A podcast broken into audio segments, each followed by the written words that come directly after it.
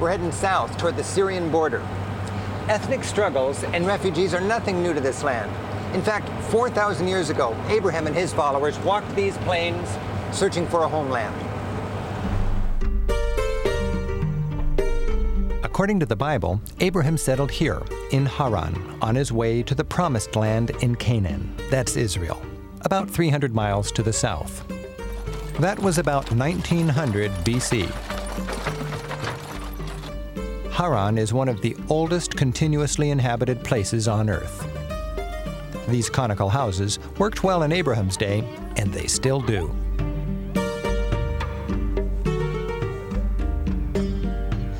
The conical shape keeps the inside cool and the baby happy, even though it's well over 100 degrees outside.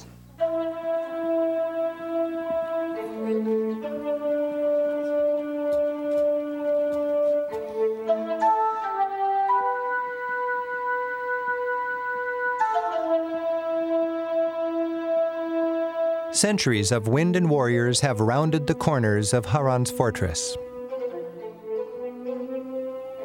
But it seems the people and their ways of life have changed little.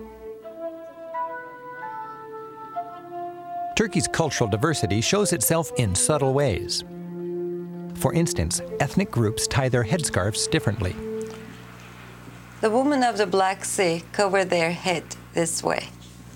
In central Anatolia, the woman choose another style.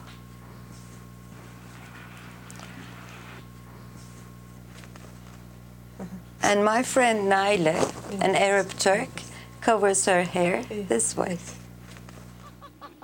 Harran's women wear scarves both for modesty and for protection from the dry heat and blowing sand.